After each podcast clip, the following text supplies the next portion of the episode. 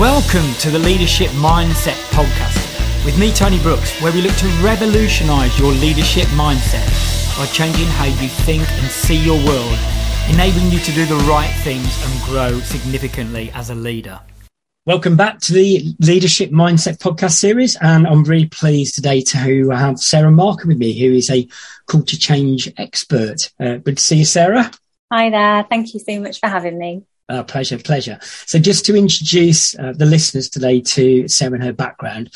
So, as I say, Sarah is now a culture change expert, but she has been an experienced HR director with many years' experience co-creating and delivering behaviour and culture change programs internationally across a range of global organisations, as well as coaching leaders and executive teams for peak business performance.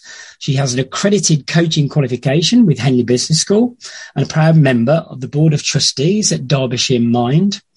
Uh, Sarah herself, like all of us, has, has had an interesting journey uh, through life, and after a difficult time and some serious health issues a number of years ago, Sarah started a side project to develop her own well-being practice.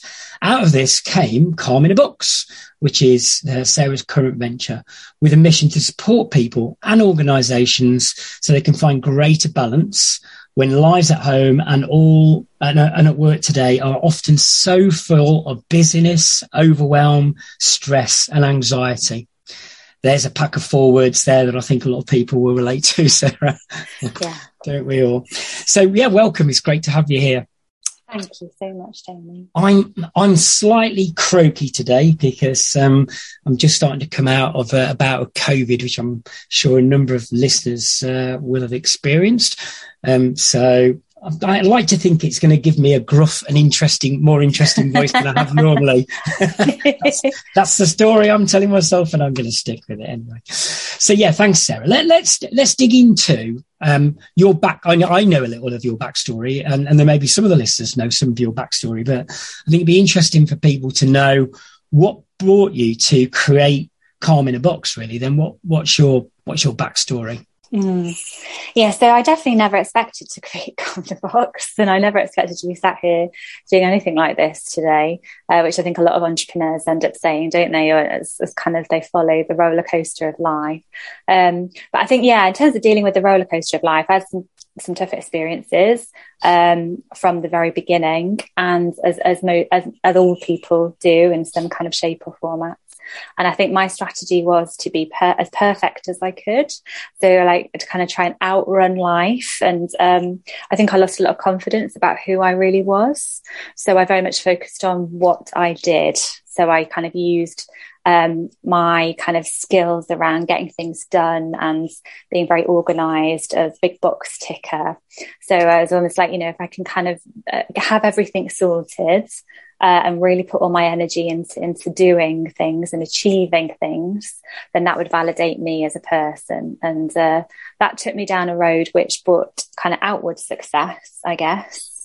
Uh, but then on the inside, probably quite quite a lot of problems, which then manifested as stress and anxiety, or anxiety in particular, I would say. And I wasn't kind of conscious at all that that was anxiety at the time. Uh, but with hindsight now and looking back, I can definitely see quite a lot of anxiety in my system. Um, and then all of that anxiety is sort of in my head, manifesting in my body. So it's physical symptoms. So strong believer in that brain and body connection. So I guess there was lots of kind of foundation stones around this sort of ending up in this sort of space. Um, but kind of worked in a corporate HR career, so wanted to work in business, was very interested by business, very inspired by understanding businesses and people and how all that works effectively. And had some great experiences really. Was really lucky. Um, did lots of really big business transformation from quite from quite from very much the beginning really. Um, so I say to people I ended up sort of probably being in the right place at the right time. I was quite lucky take on some quite meaty projects, but I was always very lucky to have some really great mentors around me. And I think it's the power of relationships, isn't it? But then when that gets out of balance, you know, you have great relationships when you've got to do really tricky things, which perhaps sort of really can compromise your value set. That can be really difficult to kind of square that circle. Um, so, so yeah, so, so lots of different experiences within kind of corporate world. Um, and then obviously on my kind of mission to, to outrun life and tick all those boxes and have everything sorted personally and professionally. And then I pretty much got there. And then when I got there, I sort of blew it all up really. you you say you blew it all up. What what was that? What what did that blowing it all up manifest as and how did that yeah the two two key kind of key catalysts for this kind of you know huge personal and professional transformation i think the first was my daughter so having my daughter just really really um, shifted my whole perspective uh, shifted my whole sort of true north I don't think I was really sure what True North was before, whereas she became my absolute world. She's amazing and she's she's really given me so much sense of purpose. And without, you know, her and Calm in a Box, I probably wouldn't be here because it's sort of strange really in that I knew I had to make those changes, but I knew it would be such an incredible hard road, difficult, incredibly difficult road to do that. But they're the things that really kept me going uh, and keep kept kept me on that road, especially in the sort of very dark, the darkest times. Um, but the second one was also my coaching qualification. So it gives you a bit of an illustration of the kind of person I am. So towards the end of my maternity leave, I was like, I'll do my coaching qualification. Um, it'd be a good thing to have. Um, so I went down to Henley, who are an amazing, amazing experience too. But I got lots of feedback on that on that course, sort of saying, you know, we want to know who you are, you know, sort of take the mask off. Um, we we, we like you. We really want to get to know you, which was really like a revelation. I was like, well, you can't really like me because I don't really like me. Um, but yeah, so the coaching and my daughter were really the start of me reconnecting with myself. And I think what I really wanted and what was really important to me. And I'd always been sort of too scared to, to really, um, think about that or act on that prior, yeah, prior to that. Your daughter's is she is she five, Sarah? She's five now. Yeah, yeah. So, so, we're talking around five years ago when a lot of this was going on, and it's um, it was the catalyst that started it off. yeah, yeah, yeah, and really interesting to. And I, I know you said to me before actually about when you went through the coaching qualification, it was a realization to be yourself more rather than be focused on your tasks. And you you talked earlier about that sort of tick box approach, that achievement driven piece. Yeah. And it's guess, all about balance, isn't it? It's yeah. It, it starts to get out of balance. So neither is wrong. Both are great. But when that balance, and I think culturally, uh, within Western culture and also in many, many workplaces and organizations, that balance between doing and being is entirely skewed and in an unhelpful direction. You know, so much focus on profitability and productivity, um, and really kind of what's important and relationships and uh, connections and a sense of purpose can really start to kind of get compromised yeah, when that no. balance gets out out of sync. Yeah, I, got, I get that, and I think you mentioned earlier on when you were talking then about um, your value set being compromised and that kind of thing. And, and one of the one of the things I speak about actually is that I think we can get really fixated on success, which for you, I guess you know you were talking about achievement, but that can uh, often be the loss of fulfillment and happiness. And it sounds like that you were you potentially were on that you know we're on that journey as well, Sarah. I guess that yes, absolutely yeah, it was achievement at all costs, really. Um, and then that, you know, obviously had a lot of emotional and mental repercussions, but also then which led to physical issues. So I ended up quite sick. Uh, so starting off on this journey, you know, I had a very, very powerful why. Um, but then the road to get there was obviously, you know, brought about a lot of anxiety and, and stress, which then, you know, caused me physical health, you know, really, really difficult physical health issues, which I had to navigate. And then it was during that time that I just started building these boxes. I've got no idea why really. Um, this is again when you know, you know, you let that spiritual side of yourself um, free a little bit, um, which can sound very scary to lots of people, uh, and have lots of those conversations now with people who just don't really aren't really ready to explore that or very uncertain about exploring that. Um, and I'm not trying to make this woo woo either, because that's a big barrier to people really connecting into the power of this kind of stuff, because it is incredibly powerful. And at the heart of it, you know, to do well, you've got to be well. And being well has to come first. Um, and, you know, we spend so much of our life and our energy and our time and our focus on things that don't matter to us. And then the things that really do matter to us, you know, we sort of squeeze in, squeeze in around the edges. Uh, and I know that there's lots of, you know, there's lots of good, really good, strong reasons why that's the case. But, you know, obviously, you know, the pandemic has then accelerated that, those reflections, I think, massively, haven't they? And I think, obviously, again, pandemic being awful, but without that, you know, again, that was the, the further catalyst to then really start to create Calm in a Box as it, as it is today in terms of working with organisations and trying to develop a community of people who want to, to make change in this way. Yeah, and I love that expression about being well first to do well. That's um, that's a, a great way of putting it. And I guess you were very focused on the doing well, weren't you? Yes. Historically, and um, well, we talked about some of this before, and, and one of my fast, the areas I'm fascinated in is survival psychology and survival thinking and how that can hijack you. And I know that you said to me before you've been very security driven and driven a lot by, I guess, avoiding threat. Um, what was that experience for you then, Sarah? How did, again, how did that manifest for you? Yeah, uh, well, definitely. I know fear, I think fear is at the heart of a lot of people's behavior, isn't it? A lot of people's mindset. And it was absolutely the case for me. So absolutely terrified really of losing a sense of stability or security. And again, that kind of comes from from my childhood experience. Um, and you know, really wanting to avoid that. So I think there's a lot of defensive mindset, which leads to obviously mindset leads to behavior. So defensive mindset and behavior and, and avoidance. Um, I'm a big avoider. I avoid myself. a lot of the time.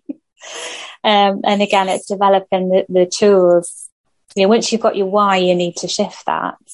Um, and then what are the tools that you need to help yourself to be able to do that more effectively? And, it, and it's hard. It's really hard. It's not easy. None of this stuff is easy.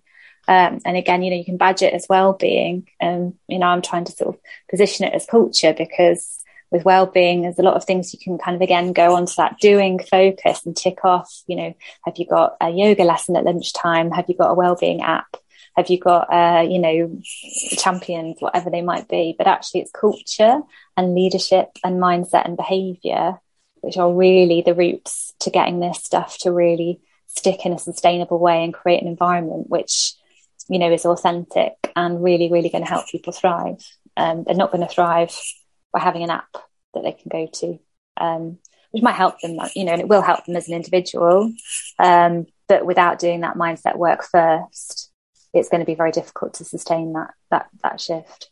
That's really powerful, actually, because in a way, I think um, I think we can all be guilty of that kind of approach. I think uh, sometimes my approach to my own personal well-being can be a little bit too tick box and in a way, you're just exchanging one set of doing for another, then, aren't you? Absolutely. Yeah. And it's, and, yeah. and it is about getting deeper to the heart of what you're about as a, I mean, I guess if it's individual based, what you're about as a person. Then if you go into organizations and, and as a person, how do you think and how do you behave on a regular basis? You know, it's without all tick, thinking about ticking boxes, but within an organization, then I know you work with a real variety of organizations. It is about, what the culture, how the culture is embedded really. Um, yeah, but it works beautifully. It works beautifully at an individual and an organisational level. So they tie together because obviously for individuals, it's all about stories in their heads. So what's their version of reality and what are the messages they're telling themselves and sending themselves over and over again, which might be, which, which are often unhelpful and with organizations it's culture. So all culture i say to organizations is it's a set of stories. So it's a set of narratives and stories that exist in your organization which define who you are and what you do. Um, and if you shift if you want to shift those you've got to kind of work to rewrite them. But then obviously they reinforce individual stories and then vice versa. So particularly for people in leadership roles you know you get a leader come in with their own stories and then they can become the organization stories because of the power of the shadow of that leader in yep. terms of you know affecting affecting culture and, and, and mindset and behavior but if they want sort of better outcomes or more balanced outcomes which so many people are now particularly like new generations coming through um, you know that, that really want a broader more balanced approach to work and to life because the the boundaries are all blurred now, aren't they? You don't leave your job at the door at five o'clock and um, you know, why, why should, why is five o'clock a thing? You know, stuff we've inherited from a different age where, you know, the demands of work and life were very different. And, you know, we need to catch up with a new way of, of approaching things to continue to be effective. Yeah, no, okay then. And we'll come to the calm in a box model and, and some of your thinking around that in a moment. Just want to stick with that that sort of fear, as you said, survival fear based based thinking. Uh, I seem to remember you saying to me before, which you, you said it was okay to quote again, uh, Sarah, that you said historically you have felt that what was sort of driving you, or, or I guess what was at the heart of you, was fifty percent drive, forty five percent threat, and 5% compassion. So not a lot of self compassion going on there, I guess, which is why, as you described it, you know, you had, had the blowout. Um, where, where did the realization come that you'd got it wrong? And, and how did you start to, for yourself, change that first of all? Well, I mean, those, that's, you know, down to those catalysts really. And I think the main one was leading up to that point where, you know, I, I wasn't, I was so sick you know, I wasn't, I was in danger of being able to look after my daughter properly. Um, and, you know, ending up in a state where I wouldn't have been able to look after her properly and ending up in a state where I probably wouldn't have been able to walk anymore. Um, so, you know, and I, I think it's the same for a lot of people that have started to embrace this change in terms of how they approach life. They've often come from a place of crisis. So a lot of well-being experts and people that are really engaged in well-being um, are often because they've had something awful happen to them. So what we call like lived experience. Um, but obviously, you know, it, that's a that's a horrible way. that's a horrible way to get to to make a change happen. Although it's a powerful and effective one. But how do we bring about change, you know, within culture or for individuals without having to go through an incredibly horrible time? Um, you know, it's going to be better all round for, for lots of different reasons. Yeah, so I guess a big driving purpose for you now is helping individuals and groups of people not get to those crisis points. Yeah. Really, that's got to be a, a major sort of driver for you. Um, so yeah, let's go. Let's let's delve into calm a little bit more because um, I think you spoke to me about the four dimensions of calm before, and is that the um, the sort of acronym around calm, which is about connecting, um, and all of those. Uh, well, yeah, I mean, share with us a bit more about the calm model and what that means for you, for people that you work with. Yeah. So a key principle um, for calm and for calm box is that we don't tell people what to do. I think that's the first big no-no in terms of any of this stuff. So culture change or organizational shifts or well-being, you know, it's got to be in the context for that group or for those for those individuals. And we're all different, aren't we? We're all programmed differently. There's no one size fits all. Um, so obviously we can share information and resources and concepts and theories and tools, but it's all about helping um, you know the people on the programs to work out um, and we co-create with them to figure out what's going to fit best in terms of you know their why and what they've got to do and what change they want to make. Um, but obviously, to hang that all together, we use Calm. So Calm is the handrail for the culture change changes that we do, um, and those are the four dimensions we believe are key to creating a culture, leadership, mindset, and behaviour, which are going to really help drive a greater sense of balance. Um, in that sense between doing and being. So C is all around connection. So connecting to yourself, so, yeah. uh, what's important to you and why, um, and then connecting to others. Uh, so, how do you, you know, have you got those trusted relationships in place?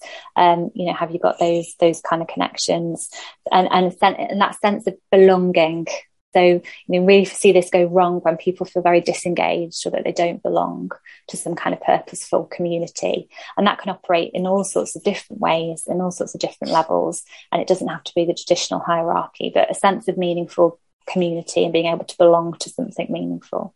Can I, important. can I ask you a question around that, Sarah?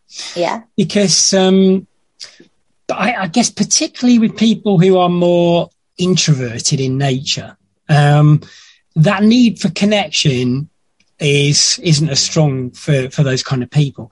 And I guess one of the concerns I I'm, I'm more of an extrovert typically. Um, I imagine you might be as well. Are you? Or you? Yeah, I'm on the middle. I'm on sort of on the cusp between the two. On the cusp, yeah. Okay. what, so I'm an extrovert, but if you've got if you've got people who are more strongly introverted um, and don't feel that necessarily that need for connection, and particularly during the experience now of the pandemic and remote working and all of those kind of things, do you think there are some dangers, particularly for introverted people, that they might tip that too far, um, you know, the other way and actually disconnect themselves a lot from from people?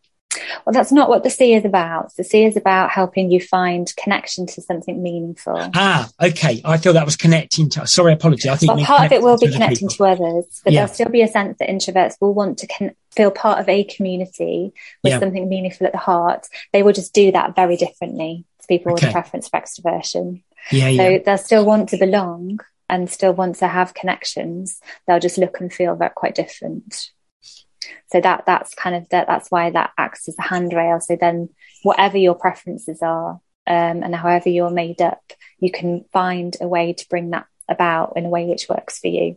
And it's different for, for different people. Yeah. Yeah, yeah different. Yeah. okay yeah and let's look at the other three aspects of the calm uh, piece then.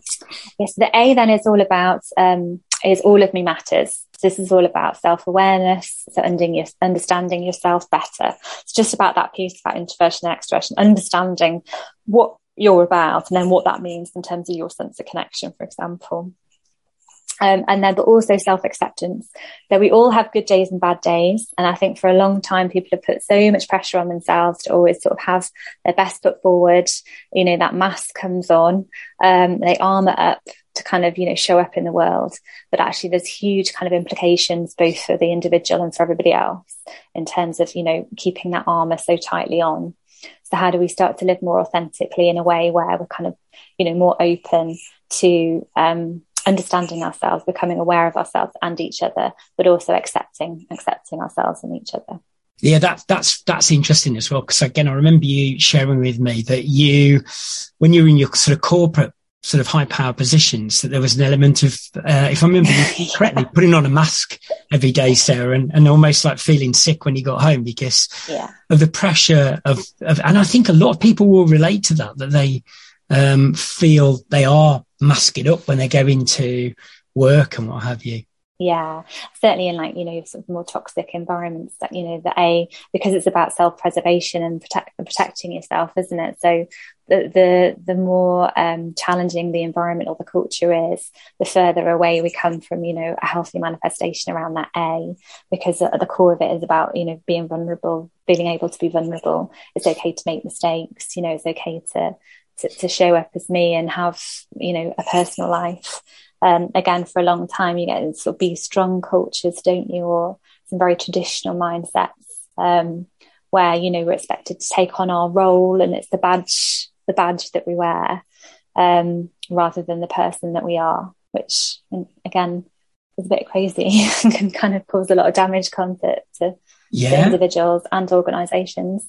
No, absolutely. And I think um, there's a couple of things I relate to when you talk about the all of me matters piece. I think um, I often, you know, say to myself as well as other people, you know, be your best coach really and look, look after yourself. How would you um, talk to somebody else who was maybe yeah. needed your help and support? And, and I, uh, I, and I guess, you know, you were talking about that self awareness piece as well.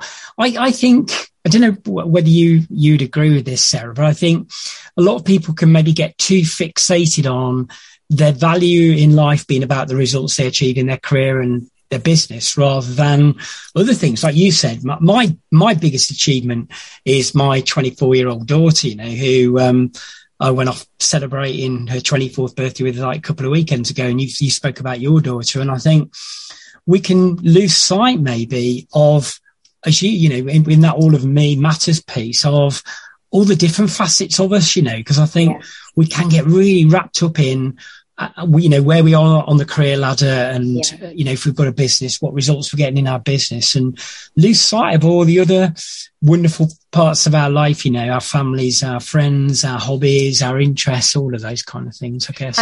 Absolutely. At the core of all of me matters is the fear that we're not good enough Yeah. So it's that whole how do we build a construct, you know, and uh, and uh, to, to help you realize that you are enough just as you are, uh, rather than always striving kind of to be something else or someone else or a bit better or a bit further on. Um, you know, again, accepting things as they are and and the strength and the power in things as they are and who you are. Um, which is really hard. But I think because we've been sold a template of life, haven't we? Then it's like we're constantly comparing and checking back whether that's with other people or just our own template. You know, are we where we want to be? Um, and it can cause all sorts of challenges, can't it, in terms of stories in our heads and how we feel about ourselves in comparison to everybody else. Oh, you're going to take us down a really interesting big um, one, the A. The I'm, A I'm, is one when we work with groups. When we do the C session, people are a bit like, mm, okay, I'm kind of getting it. And then it's the A where everyone goes, oh my goodness, you know, like lots and lots of light bulb moments. It, it's, it's fascinating that, Sarah, because I think I've gone deep, deeper and deeper into that. At the heart of my fascination with uh, survival psychology, survival thinking is the fact that I believe most people's default position is they're not is they feel they're not good enough. Yeah. And that's because a lot of our thinking is looking for you know where are the problems. where are the threats yeah. where are the gaps in our ability yeah. you know blah blah blah you know as you said fear driven very much. So we arrive at a place um, almost uh, from our conception where we're looking at all the problems, gaps, and, and what have you. Yeah. And so that not, sure. not, good enough place in, you know, as a mother, as a husband, as a wife, as a yeah. employee, as a boss, whatever it can be. I think that's um, and that's the education piece. So when I say to people, your brain doing that, your brain is doing its job, and it actually means you're a functioning human. But the practice is to start to become aware of that and to see it as, as an information or a piece of insight that you can choose to do something with rather than you know your actual reality and the actual definition of you that education piece starts to unlock you know that toolkit to be able to, to, to think differently Love it, love it, love it. In fact, um, I put a quote on LinkedIn this morning, which is sort of along that path. And it was about um, I, think I, I, can't remember exactly how I worded it, but it was something along the lines of, you know, that path to prove yourself is a never ending journey. Yeah. yeah. And, um, and that if you come to life feeling proven already, but just want to grow and build from there. Yes. Um, you know, and that's my philosophy as well has been, uh, to get into a place where I feel that I am good enough as a human being. That doesn't mean I'm finished entity and I don't want to grow and improve in, in all sort of aspects of life. But I feel it's really sad that a lot of people do come at life from a place of not being good enough. And and one That's thing, fear, I, isn't it? Yeah, and one thing I wanted to ask you, Sarah, for your opinion on this. Some people will tell you that um, that continual drive to prove themselves, um, you know, to feel they're not good enough, etc., uh, etc., is part of what makes them achieve more. Um, yes. Yes. And so it pushes them forward. And if they stop, it'll all fall apart. Yeah, and they don't yeah. want to be they don't want to yeah. be complacent. So they want to think that you know uh, they're not good enough, and there's uh, things they've got to achieve to validate themselves more, and this, that, and the other. Yes. Go on then. What, what's what's your thoughts? on, what's your thoughts on that? Yes, I know it's it's interesting, isn't it? And I definitely thought the same thing. Definitely thought the same thing. And if I slow down, or if I don't you know, if I stop concentrating and if I don't keep my eye on all this, if I stop being in control, it will all fall apart and uh, it won't be as good as it was. And I'm going to suffer as a result. And yeah, it's, it's, it's crazy, isn't it? Because we're not, well, firstly, we're not in as con- we're not in as control as we, as in control, sorry, as we think we are. So, you know, uh, uh, but then also, you know, doing a lot of research now around flow states so, how do you really get into super high performance as individuals and teams and organizations? And actually, it's about completely changing your approach around, you know, high control, um, high drive, um, coming out of that space, making sure you're rested and, re- and rebalanced and, and, and relaxed. And actually, you're then your performance is going to go even higher. So I think it's the difference between um, trying to perform from through control and drive and sort of forcing your way through to some good outcomes rather than actually, you know, really delivering great outcomes by, you know, creating more balance in your life and starting to become aware of, of that and making sure that you are keeping yourself in the best place you can be. Mm, interesting. and there's um, some sort of fascinating insights from uh, neuroscience about brain frequencies and about a lot of us spend too much of our time in a higher brain frequency state, you know, that hyper alert state. Yeah. And then, yeah. It, and then if you could actually slow your frequency down, that's where more creativity comes. And I guess that's when you talked about flow states, that's um, where that some, some of that comes yeah. from. But, I think a lot of people approach, sort of try and, um, try and sort of achieve through like high dopamine, cortisol, adrenaline states where they're completely out of balance. But then the cost is the effect on your mental and your physical health. So yeah, maybe you can achieve that outcome, but what's the cost to you? Whereas if you can shift yourself into flow and consider slowing down and resetting and rebalancing, you're going to get a whole load of positive, you're going to get your hormones more in balance. And then that cost to your brain and your body system is going to be less, and you're probably going to achieve an even better outcome.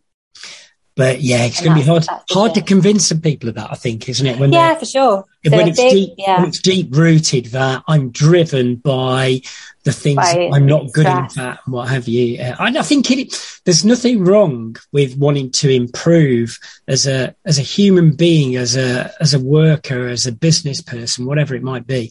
But I guess for you and I, we'd probably be on the same page that it's better, much better to come from a place of calm, of appreciation of self and liking, loving self almost, you know, rather than feeling you're deficient, not good enough. And that you, and I say, I think the problem is if you're on that path, you'll probably end up going to your grave thinking you were never good enough. And, and I think that's um, a great, tra- a great tragedy for even for some people who are incredibly uh, accomplished and have achieved yeah. amazing things. Yeah. They probably, often they're the worst. pardon? Often they have that the worst. Yeah, absolutely, yeah. absolutely. I could could talk for hours about that, but let's get to the other two parts of uh, common. So we were talking about that connection piece first of all, then the all of me matters. Uh, yeah. Let's let's go on to the L and the M. Then what do they? Well, we've already sort of strayed into this territory. So the L is let me rest and recover and rebalance essentially. So let me take that time. It's slowing yeah. down to go faster. So, you know, that is again where, you know, everybody always sort of takes a big sigh when we get onto the L and it's the thing that people really, really want a lot of the time. Um, you know, there are people out there who, who, who are doing really great with this kind of stuff, but obviously many people, um, I think a big misconception is, you know, well, I don't need to look at this until I'm stressed. But actually it's like, no, because you know your brain that neuroplasticity. We need to work on that, develop that toolkit, um, and it is like training. So again, when you say when you get those people who really sort of push against, rail against this sort of philosophy, you know, it's because it's like me saying, well, you're going to go and run a marathon, and I'm going to send you out training on a 10k. Now, you know, when you get back, you probably feel a bit sore. So you, you know, you, you probably feel quite sore. And it's the same with mental fitness. So it's about, you know, really starting to um, get the brain to practice with these tools and techniques in a way which works for you, but realizing you are going to sort of, you know, some resistance is going to pop up to begin with because yeah. it's, it's it's a new muscle that we've not used before. And within organizations we're often very much not encouraged or rewarded to take this kind of approach. So this is a very big mindset shift particularly for a lot of leaders. And it's very much around not stopping managing time and, and controlling that resource and thinking about helping people to manage their energy. Really what you know what energizes you what drains you and how do you kind of um, make those shifts in what you're doing and how you're doing it to maximize uh, your energy levels to to kind of thrive. And you know we, we look at this as that you know we're not in the industrial age anymore. It's not about controlling your resources between set times to get maximum output which is actually still how a lot of leaders approach uh, leading and how organizations set up their cultures for maximum productivity. You're still going to get maximum product- productivity, but through a completely different route, which is, you know, the skills that we require people to be, you know, successful in business now are very cognitive functions. So creativity, innovation, building relationships, complex problem solving.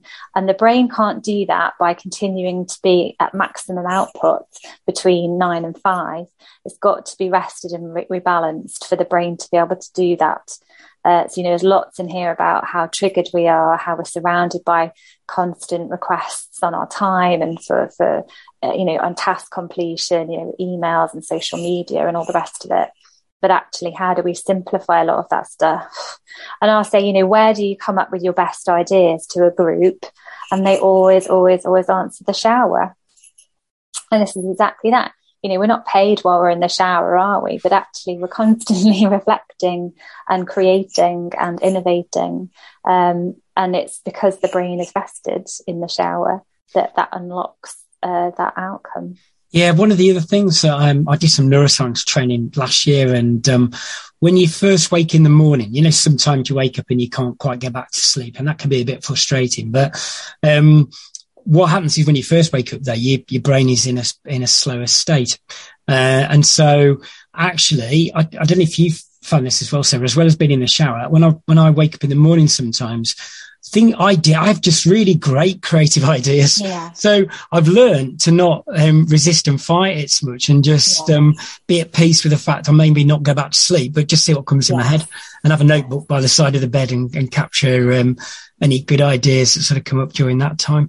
Yeah. Um, and so, yeah, that that's fascinating. And I think um, again, one of the things that I was looking into uh, last year, which you, you were touching on there, really, which is about um, brain health. I think a lot, a lot, we all get the concept, like you were saying, to be able to run a marathon or whatever, you know, you have to do, um, certain things to get your body in a, a, certain state or, you know, a state condition or whatever. Yeah. Um, but also it's maintaining that. I think we don't sometimes think of the fact our brain's an organ and it needs, hydration, it needs rest, it needs sleep, it needs a lot of those things. Yeah. Um, we almost take it for granted. And I think getting more of a focus on the fact that a our brain is an organ and our brain health is important. And like you were saying, that we work differently now, and the demands um, on us on humans are different to how they were years ago. Um, all yeah. really important to to keep in focus. But yeah, let's move on. Let's move on to the M uh, from the from the calm piece then. So um, what, what, you kind of come into this phase again already because the, the, whole of the, the, four dimensions are linked and you work through them. That's why you work through them in that order. Yeah, Essentially, yeah. is that thinking system uh, to help you take you know organisations and teams on that journey. Uh, you know to, to to to create that sense of purpose, to work on the mindset, to shift the behaviour, and then to deliver different outcomes. Um, but a lot of people start with behaviour first by buying the, the watch or whatever, and then because they haven't done the mindset and the purpose stuff, it doesn't happen. But that's the M is where you start to put things into practice and start to go right. What are the behaviours that I need to put in place now? So now I've considered, you know, why this is important, what's purposeful about it for me. Uh, and my team, um, how am I going to sort out my head and my energy. Uh, so my relationship with time, productivity, and energy and then how do i take all that stuff and create a plan which is going to work for me so a lot of the the m is is based on tiny habits so small yep. steps so so really taking the pressure off because uh, we tend to put way too much pressure on ourselves um, so you know what are very small changes we can make consistently uh, that we can kind of um, you know really make stick uh, growth mindset. So really, really, really getting clear on this is, you know, a big test and learn process. Process. There's no right or wrong. I'm not going to give you, you know, an award for getting this right. Nobody gets it right.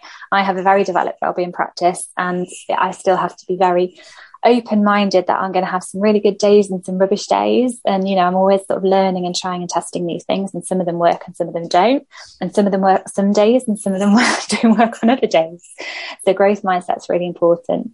Uh, and then the last part of the M is all around, um, you know, support team. So how do you do that? Because then that links back to the C around community.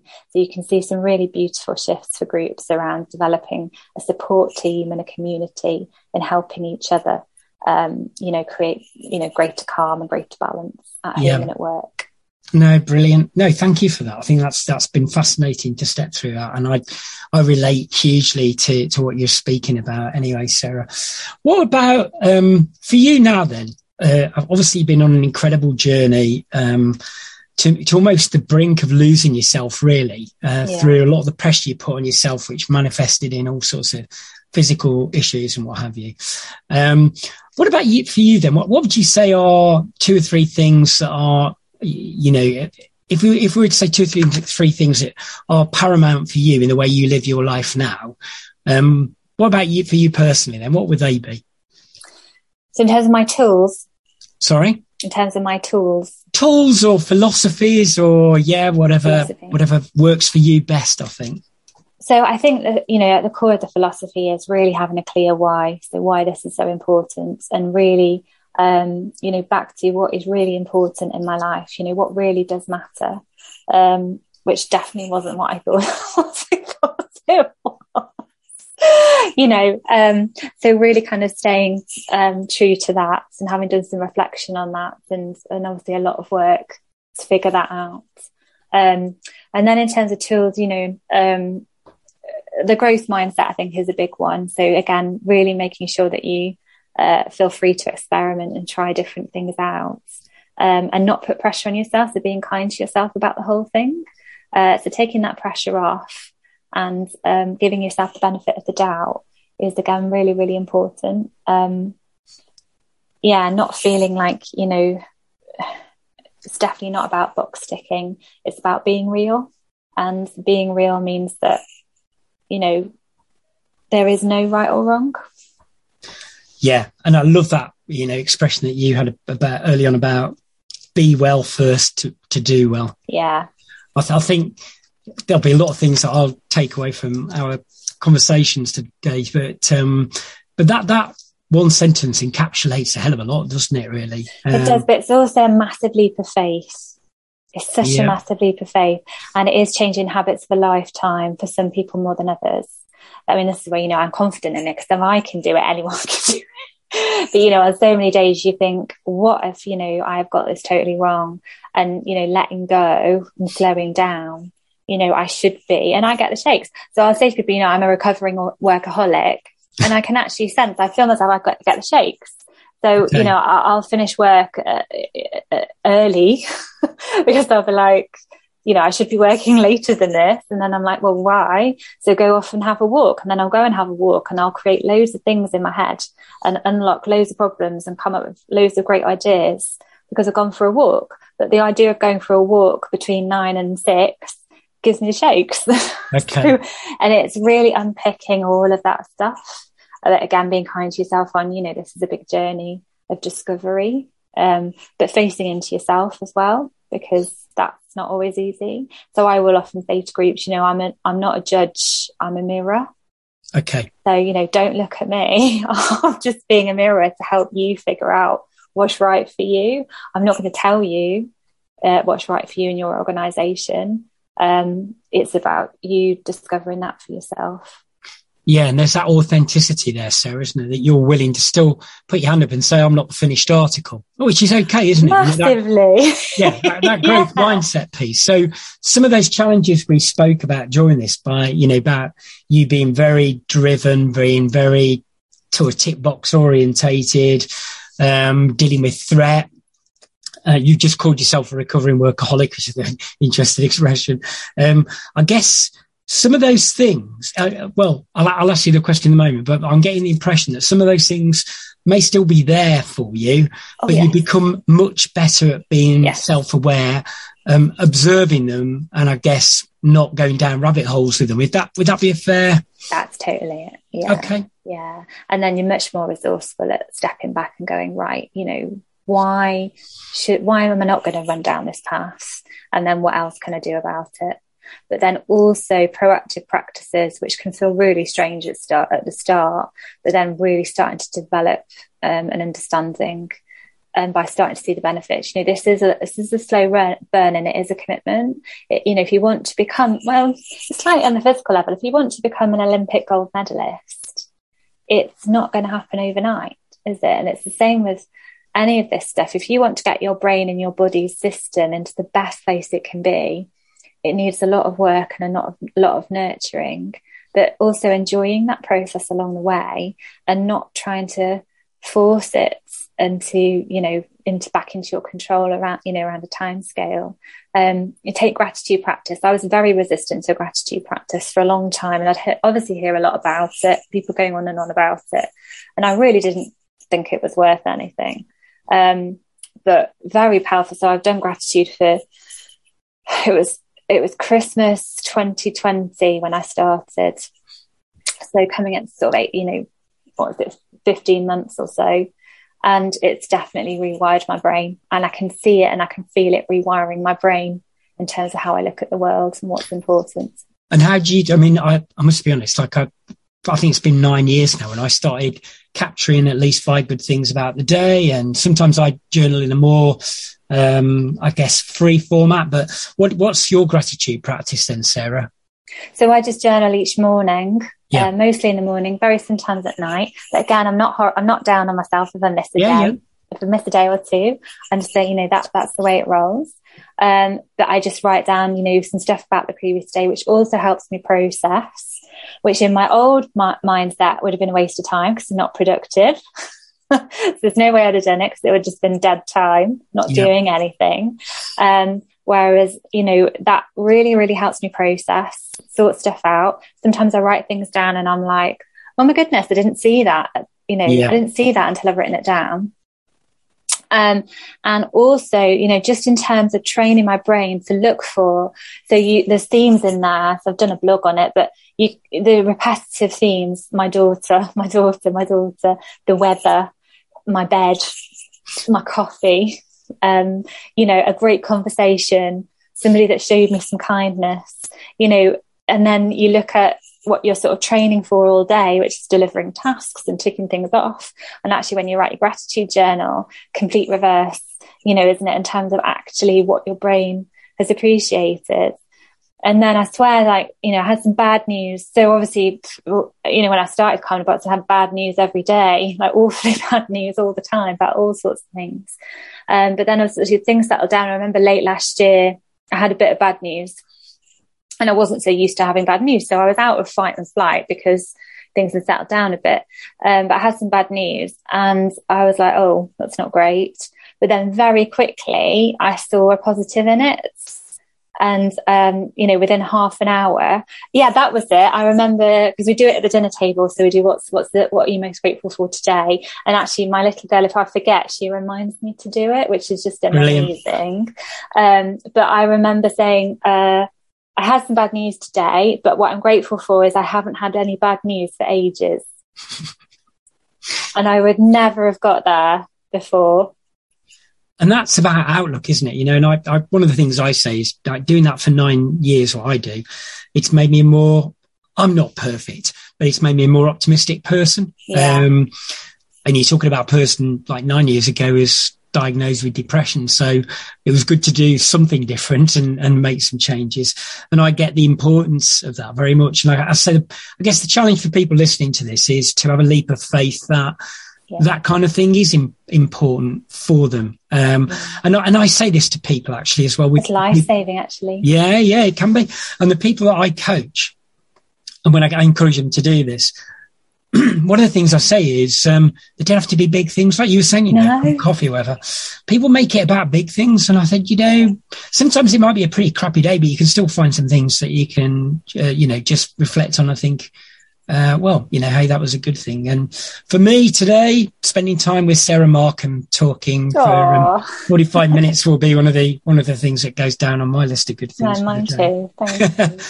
Sarah, we, it's been wonderful. You and I could talk for hours, and um, and we probably will continue to do over the years outside of this podcast episode.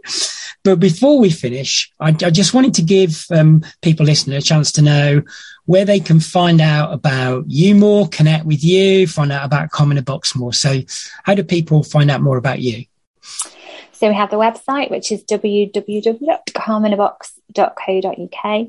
Um, and I'm on LinkedIn a lot, so probably best find me there. Uh, so my profile, Sarah Markham, or you can follow the company page, which is Calm in a Box. Yeah, and I must admit, I think that was how you and I got to know each other originally. Yeah. Was um, observing and commenting and liking each other's posts on LinkedIn. So uh, yes, Sarah's very active. Um, uh, you can find out a lot from Sarah just by connecting with her on LinkedIn in the first instance. So, yeah, all, all there remains to be said again. Thanks hugely for sparing your time. It's been fascinating. Um, and we've gone down some interesting paths that I, I, maybe didn't expect we'd go down, and, and some paths that I thought we possibly would. Um, I think gratitude, for example, was uh, not a surprise that we talked about that. Um, but as you say, I, I, like the way you put that. Can actually, it can actually be life saving. Yeah. Because if people get into that dark tunnel and not seeing any good in their life and what have you, that can lead to some pretty dark paths, can't it? So, yeah. yeah. So brilliant. Thank you very much, Sarah. And uh, thank again, thank you for sparing your time. No, pleasure. Thank you so much for having me.